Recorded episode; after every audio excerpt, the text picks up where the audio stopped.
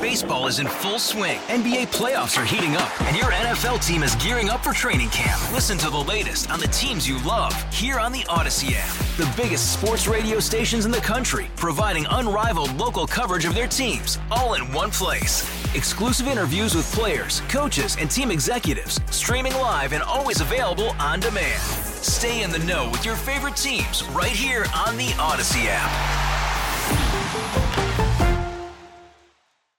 97.1 FM Talk Podcast. The Japanese have attacked Pearl Harbor, Hawaii by air, President Roosevelt has just announced. The attack also was made on all naval and military activities on the principal island of Oahu.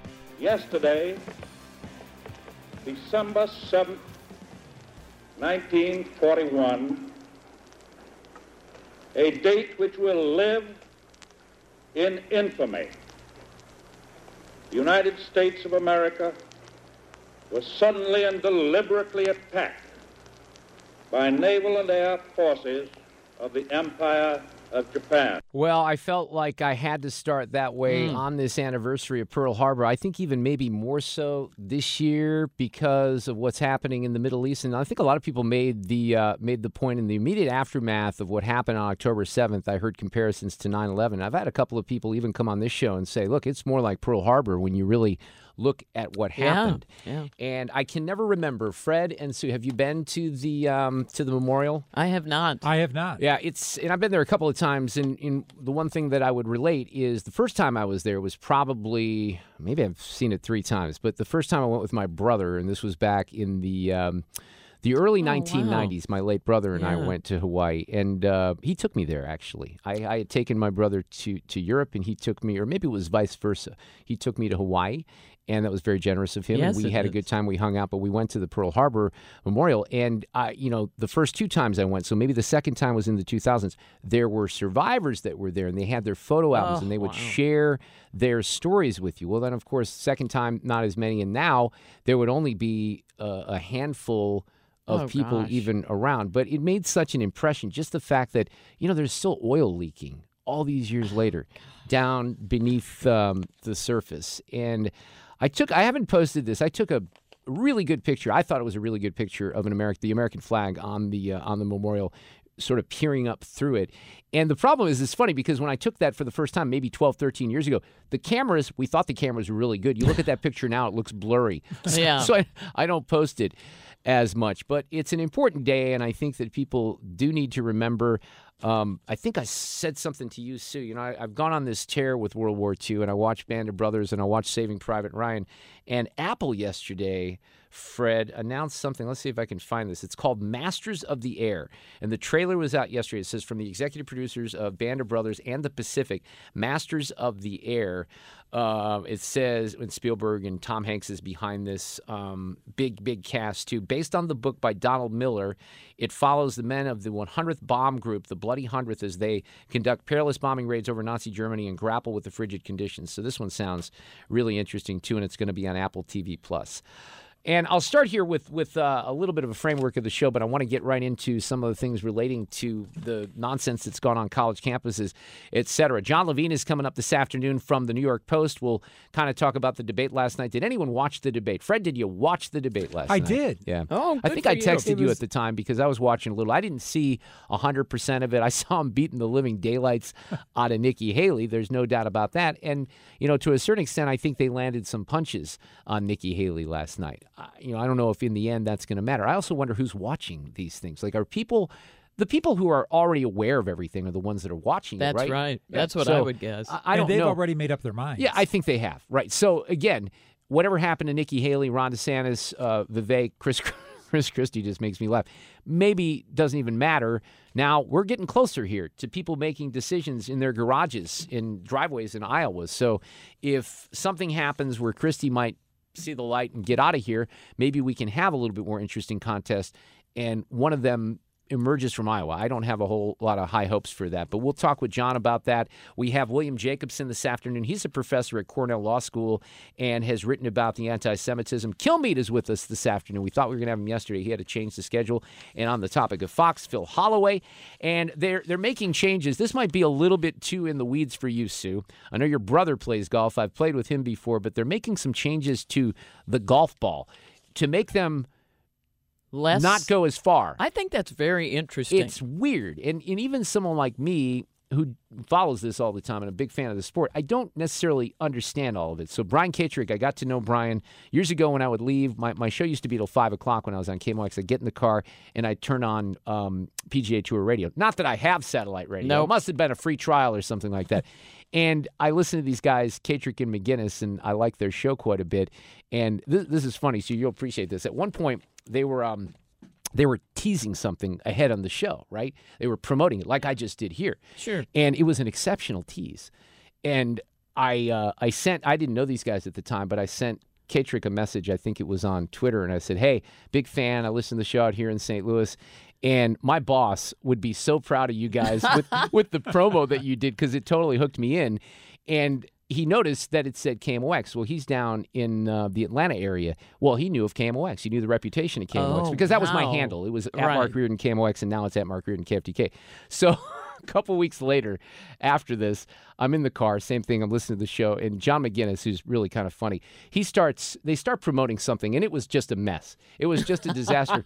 and Been says he references my. He goes, "Yeah, I don't think the guy from St. Louis would appreciate that. one. that one is." And I happen to be listening oh, that's great. when it happened. But he's a great guy, and he's going to break this down. It looks like Jon Rahm, who's one of the biggest stars in all of golf, is going to go to LIV. Now, that's weird, too, because remember the story from the summer where they're going to merge with the PGA. Some of that is still lingering right now contractually. There's a deadline at the end of this month, and again, I don't understand it, but Brian will be here in the five o'clock hour and we'll cover all of that. There's been a lot said this week about what, what's happened on these college campuses. And I have been one that's just been left almost speechless based on the testimony of the Penn president, the Harvard president, and the MIT president the other day. It was just absolutely outrageous. And I think it was something that was helpful because it put these people in academia on full display. And this is this isn't an aberration. This is exactly what these college campuses have become about. And it's shameful and it's embarrassing. Now, my fear, as I've expressed, is most of the parents out there, and let's face it, you got progressives that really don't care about that. They're pro terrorists anyway, I guess. That's what we've learned. They're still going to write the checks because it's Harvard and it's MIT, right? You still want that exceptional education. You have the uh, what was it? The board of trustees or whatever the organization is at Penn. They went into like closed session this morning Right. to talk about this, and apparently the president of Penn got a little nervous because she issued a statement. I'll play that to you, Liz Magill, who testified the other day. In that moment, I was focused on our university's longstanding policies aligned with the U.S. Constitution, which say that speech alone is not punishable. I was not focused on, but I should have been, the irrefutable fact that a call for genocide of Jewish people is a call for some of the most terrible violence human beings can perpetrate. Ah, Liz, too late. Okay, nice try, but way too late. And I'll get back to, I'll circle back to her in a second, and I'm going to play you some audio from Rich Eisen. Rich Eisen is a E ESPN guy. He's a sports guy, right? But every once in a while on his show, he uh, he does a radio show. He veers into the topics like this, and he felt motivated after hearing this testimony the other day. But let me juxtapose what you just heard here with a, a stunning piece of audio here. This is a woman who is at a restaurant. I believe she's in New York. She's a Jewish woman, and there are employees of the restaurant that are blocking her from going into the restroom. Now, she wants, there's another restroom, okay? But she wants to go into this particular restroom, which is a public restroom in the restaurant. Uh, well, it's a restaurant, restaurant. Can you say public? Because private restaurant. But there's a sign in there that addresses the Zionists, and she wants to take a picture of the sign, and they don't want to let her in there. And this is what it sounds like. Currently, this is a private property. I do want to need go you into the leave. I do need you to leave. I know Israel loves taking private property and saying it's their own, but we gotta head. You're not going to let me You're go also into the misgendering them, so I need you to leave. We have another no, I want to use this one. You're not. They're not letting you. All you We want to get is a video Other of it saying that and, that Zionism is Why are you afraid? If you agree it with it, why are you afraid that I will take a picture of Oh, it? Why are you afraid? I'm not afraid of it. Then why you're My not letting me in? because you're This is what Yeah, yeah, yeah. Free Palestine. Now Free Palestine. It's always. They let her in. It's always. Yeah, great. We love it. I, I that is I, I- am in the know. position after seeing that last night, Sue. I don't I don't even know if that's real. I think it is real, but it's so bizarre and it's so it, it's full anti-Semitism on display. So let me wind it back to Rich Eisen because Rich Eisen felt inspired, and this is good because let's face it, I talk about people like this all the time. I don't criticize the folks that listen to music radio or, or sports radio. I get it. Everyone has their thing, right? Right. But if you're not listening to shows like this and, and watching what's happening this week, you're going to miss a lot of it. So I appreciate Mr. Eisen taking this maybe to a broader audience, if you will. Seeing the answers I saw and heard from the school presidents of those three institutions of higher learning to the simple question of whether they consider the phrase or the statement of genocide against all Jews to be a violation of codes of conduct on the campuses or considered a violation of the code of conduct in relation to bullying or harassment. And their answers not being unequivocally, yeah, that violates it. Yeah. And just equivocating with a bunch of word salad and nonsense. Well, now the president of Penn has said, well, maybe I should have said something different. Well, you had, you know, here's the other thing, and I think she, you know, Mr. Eisen references uh, Elise Stefanik from the committee the other day answering the questions. Elise Stefanik gave these college presidents three, four, five off ramps Uh, yes. to say, Uh, uh, yes. maybe, maybe you shouldn't say. Let, let's see if we can get you. And they did. None of them took it multiple times.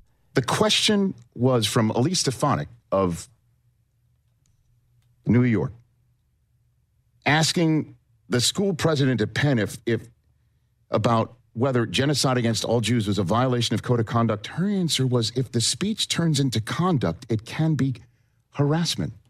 Oh, so we have to wait for the genocide to happen before you kick someone off a campus? Is that right? Yeah, that that's exactly what they want to have happen. Now, let's keep in mind that these are the same people who, you know, put out statements about pronouns and how, you know, Right, pronouns right. are that's they they actually did something at. Harvard called yeah, preventing and responding to sexual harassment and other sexual misconduct included a power and control wheel. This is a resource tool that helps students stop some of the most egregious behavior that's on campus sizeism and fat phobia and racism and white supremacy and identity abuse, cultural identity abuse. That's what they're focusing in on at Harvard. But, you know, anti Semitism, ah, that's not such a big deal.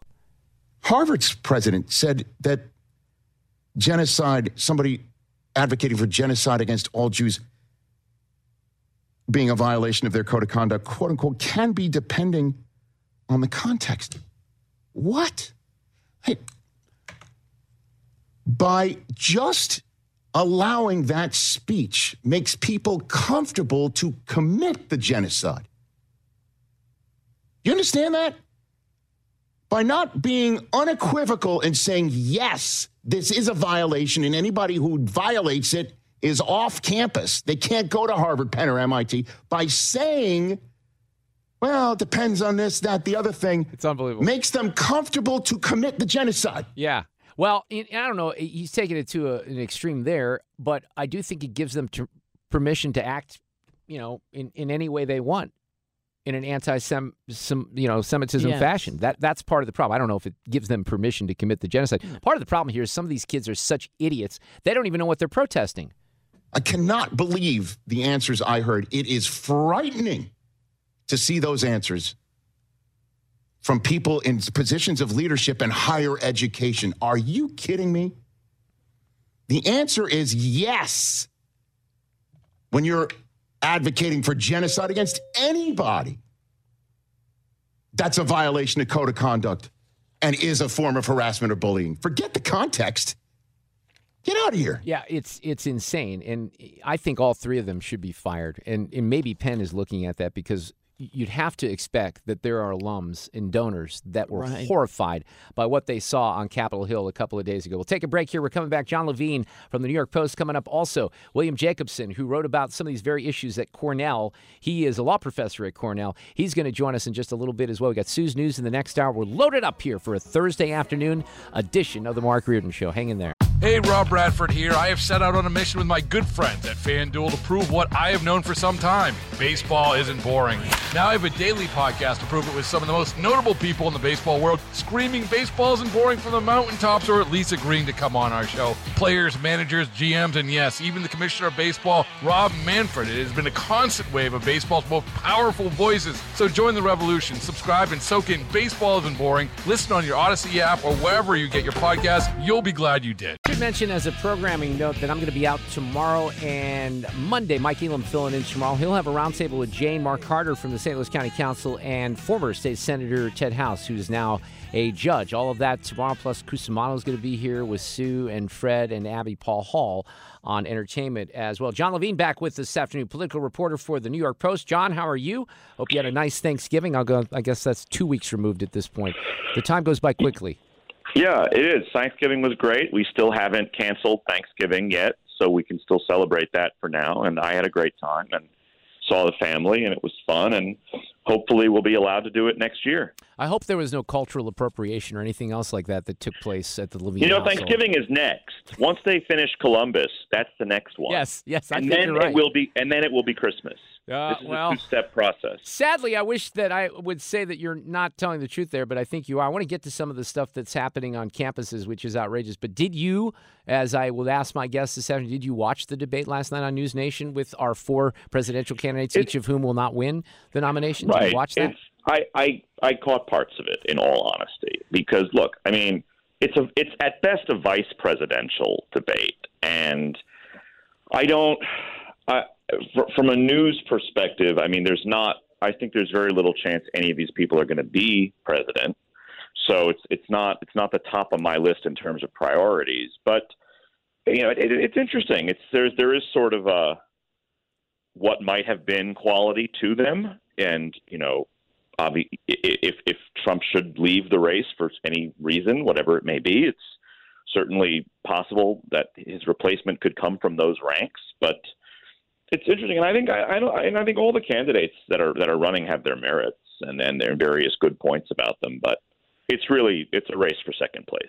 Yeah, yeah, I guess they're they're just kind of holding on to hope that maybe something does happen. Meantime, I, I will say this, and I'm not the, the biggest Trump guy. I appreciate his accomplishments, but I, I can call it like I see it. And what he did with Hannity the other night was just classic Trump, and it was charming Trump. I mean, when he doesn't get nasty, and he Mhm. get, to me, he gets nasty too often. When he doesn't get nasty, and people don't see through the humor, you know, that's why people like him. I totally get that.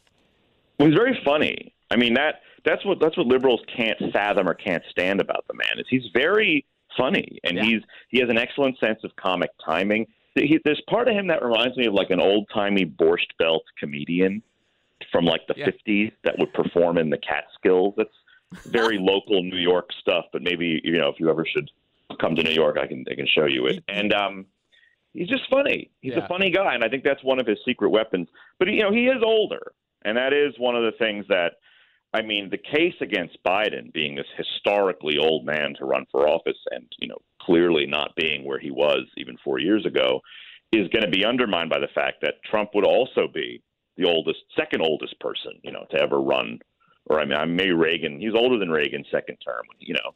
So it, it it's one old man against another very very old man. So Yeah. Well, that's what we have. All right, Jon. Let's talk about some of the uh, the things that happened this week on Capitol Hill relating to college campuses. I played this soundbite, but let me replay. This is the president of Penn, Liz Magill, trying to maybe save her job. In that moment, I was focused on our university's longstanding policies aligned with the U.S. Constitution, which say that speech alone is not punishable. I was not focused on, but I should have been, the irrefutable fact that a call for genocide of Jewish people is a call for some of the most terrible violence human beings can perpetrate. Yeah, it took her two days to determine that. Here's the governor, a Democrat of Pennsylvania. I thought her comments were absolutely shameful. It should not be hard to condemn genocide.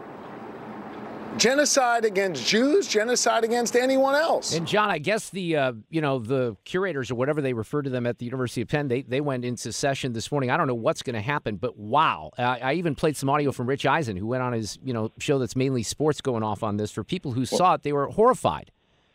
Well, that video you just played a clip of, it looked like a hostage video. You can tell that she was bullied into it. She didn't want to say it, and and she's she's trying to pretend like she's some First Amendment warrior. That her her her fidelity to the First Amendment is why she just couldn't say it was against the rules to condemn genocide. But none of these people care about the First Amendment. They don't care about the First Amendment at all. If you or I used the wrong pronoun at UPenn, they'd run you out of town on a rail. So it's not about free speech. If you're, it's only free speech when it's stuff that they agree with. So she's not a free speech warrior. But you know, I think her job might be in serious jeopardy. I think all the jobs of the college presidents that testified might be in serious jeopardy. Just today, Axios reported that a $100 million donation to Penn was just withdrawn by a major donor who was upset over the situation. Um, but look, I mean, I, I've always said at a minimum they need to lose their jobs. I think in our country we're moving to a place that we really haven't seen in a very long time. And I said this recently to somebody you know, in, in the 1950s, when we were integrating black students into southern universities, that were there was a lot of resistance to that, and there was a lot of angry mobs of students and professors fighting integration. They created a very dangerous environment for black students on campus. And President Eisenhower sent in the 101st Airborne to forcibly integrate the schools. That's fact into Arkansas specifically. And um, I don't know that we might not be approaching a similar place in this country where a much more robust federal response is necessitated to to bring order onto these schools because I really don't know what's going on. But you know, in a normal in a normal universe, there'd be like a Department of Homeland Security probe, and and we'd have the FBI involved, and it'd be a much more robust federal response. You know, Jon, if you'd have said that seven weeks ago, I'd have thought you were crazy. Right, but ba- based on the evidence that has mounted here, now you wrote about something that that happened at New York University with the uh, student bar president there. Explain that situation. Well, she, I mean, like, there's one of these like every day. This is like I feel like every day I'm saying it's the worst thing I've ever seen.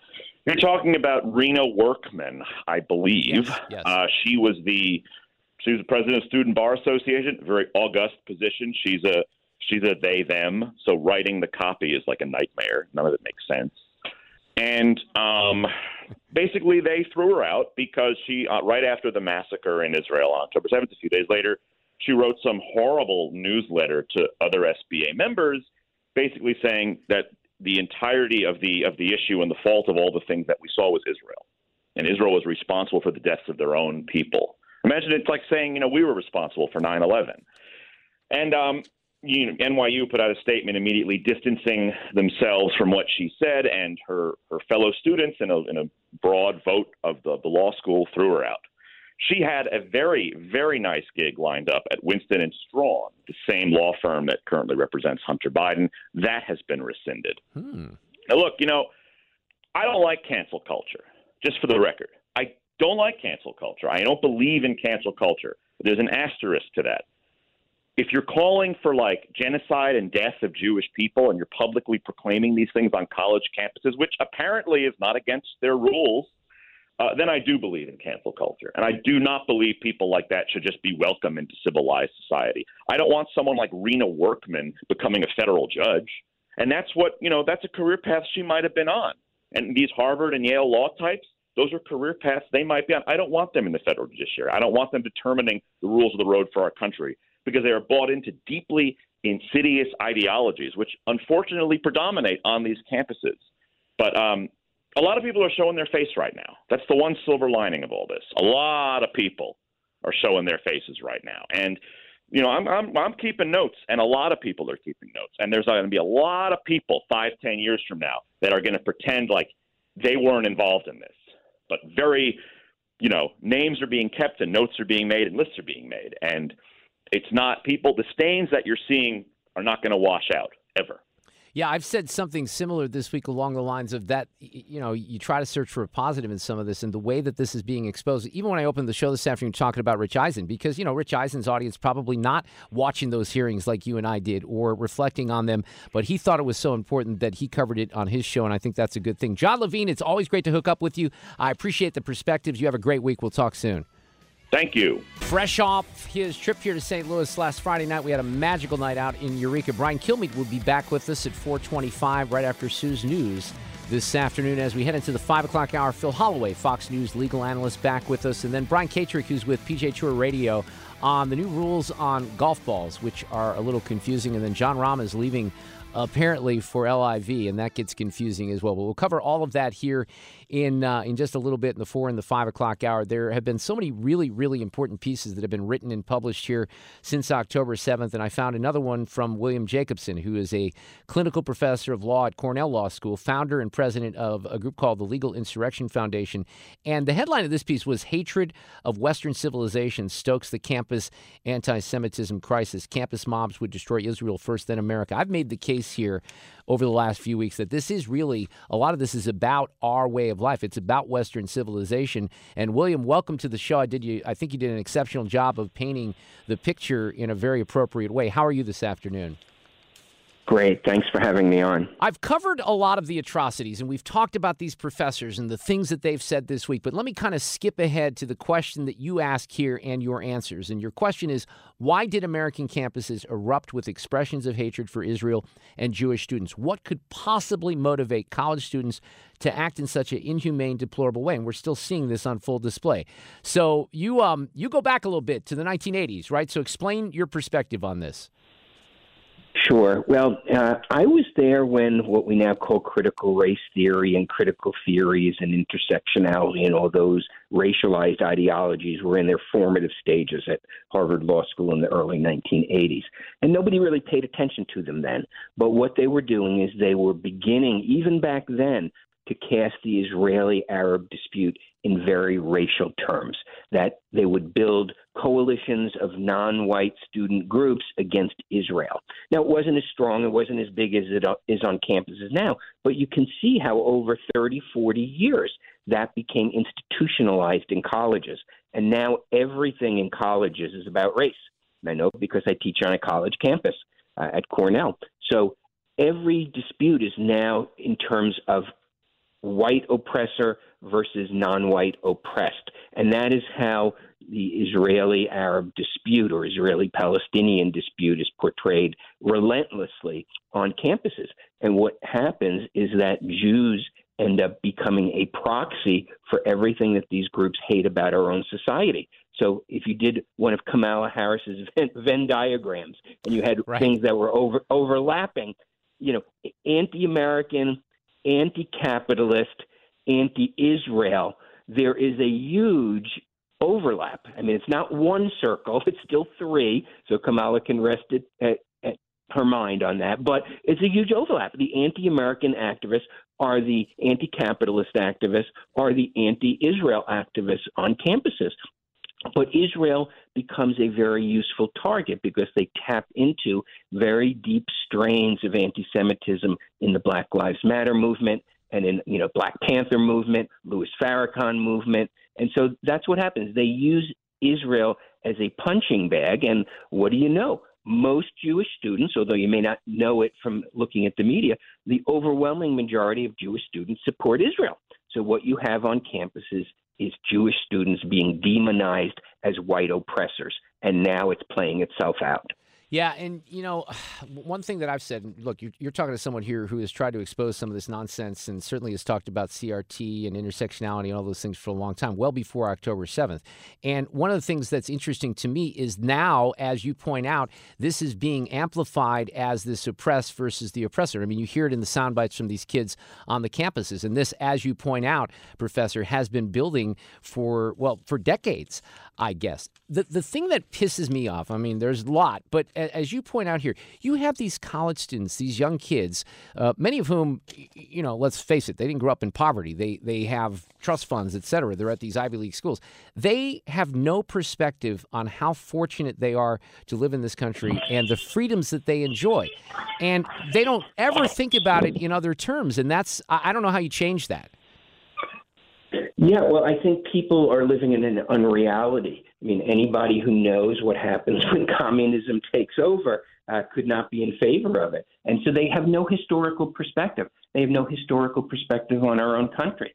The United States on campuses is portrayed as uniquely evil, like we were the only country in the entire globe who ever had slavery. I mean, they're not told that at the time we had slavery, and I'm certainly not excusing it, uh, it was a worldwide phenomenon we were the ones who ended it. We were one of the first, if not the first, to end it. So, that, but they're not taught that.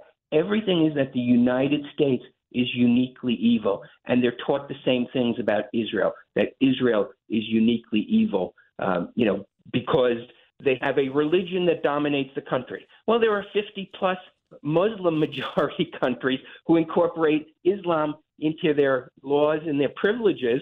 Uh, that's never called apartheid. So, you know, you have this demonization of the United States, you have the demonization of Israel as the useful tool, and you have essentially the paradigm that you have from the Iranian mullahs, which is the U.S. is the great Satan and Israel is the little Satan. But Professor Jacobson, he is a clinical professor of law at Cornell. You you know that the indoctrinators live amongst you, right? These are the professors and the administrators. I, I give you credit. I don't usually it's people that write things like this that are you know professor emeritus, if you will, not necessarily active. So it, it's unbelievable to me, and I give you credit for that, by the way. That that's that indoctrination. We've heard from many of these people. We've seen them rip down posters on video, right? That that's what's happened, and these are the people that are there. And and again, I don't know what you can really do about it at this point. Well, you know, the the faculty is a huge problem. It is a one-sided portrayal of the conflict. Uh, it is something that does not reflect American general opinion on things, and, and Israel is demonized relentlessly. You know, a lot of people are aware that conservatives are not hired at universities, or if they are hired, they're eventually driven out. Same is true for pro-Israel professors. You are very, it's very hard to find, even on a campus like Cornell, which is not bad compared to some of the others. Uh, it's got its problems, but you find very few pro-Israel professors.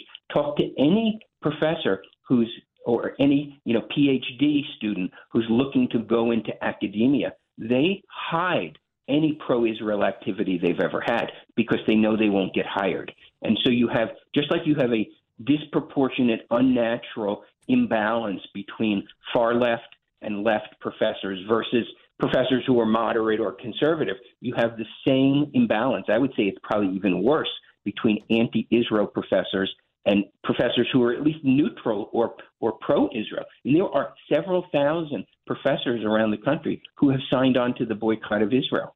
There are multiple faculty, large faculty professional organizations like the American Studies Association who have signed on to the boycott of Israel. The professors are an enormous part of the problem on the campuses, and it's one that no administration is willing to address. You know, I, I, think about this lately. I've been thinking about this in terms of what's going to happen here in a couple of years in the uh, semi quincentennial. I, I, was 11 years old in 1976, and we're going to get very close to the 250th birthday of this country, 2026. And I, I feel like half the country, certainly these younger people, they won't care about that, and they don't love this country, and, and I don't even know if they want to be here. So, I, where does that leave us as a country? Well, it's what's very frightening, and we're already seeing the signs of this because a lot of the people who were raised in the you know this culture on campuses have now moved on to big tech and high tech and positions of power, and that's a problem. And I think it's only going to get worse. I, I've said for many years that what's happening on campuses is a threat to our country's survival because they're balkanizing the country. They're setting groups against each other based on race and ethnicity and religion. And if you wanted to destroy our country, what would you do any differently than is happening now on right. campuses? Well, that's a very valid question, and I, I, certainly have appreciation for that. Before I let you go, and I don't have time to get into this, but I'm very curious because you have a website that's called criticalrace.org, and I'm ashamed that I don't know about that. But tell, tell me a little bit about that. Sure. Criticalrace.org is a, a website where we have compiled uh, through interactive maps by schools. We now have over 700 colleges and universities and medical schools and business schools in it. Uh, how deeply critical race theory or its offshoots like diversity, equity, inclusion, anti racism, intersectionality have penetrated into higher education. And we have compiled that uh, beyond anybody else. Nobody else has this resource. Uh, we've had hundreds of thousands of people use the website performing millions of actions on it. And so, if anybody is interested in what's going on at colleges, we don't have all 2,000 plus colleges, but we've got almost 700 at this point. You can go there, you hover over the map, pick your state, have a drop down menu, pick your school. Uh, we think it's a really useful resource for people. Well, I think it's awesome. I'm going to check it out for sure. It's criticalrace.org. Professor, thank you so much. Keep up the fight. We need more like you, and I really appreciate you coming on, on here on 97.1 FM Talk in St. Louis.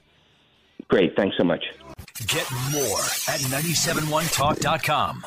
Hey, Rob Bradford here. I have set out on a mission with my good friends at FanDuel to prove what I have known for some time baseball isn't boring. Now I have a daily podcast to prove it with some of the most notable people in the baseball world, screaming baseball isn't boring from the mountaintops or at least agreeing to come on our show. Players, managers, GMs, and yes, even the commissioner of baseball, Rob Manfred. It has been a constant wave of baseball's most powerful voices. So join the revolution, subscribe, and soak in Baseball Isn't Boring. Listen on your Audacy app or wherever you get your podcast. You'll be glad you did.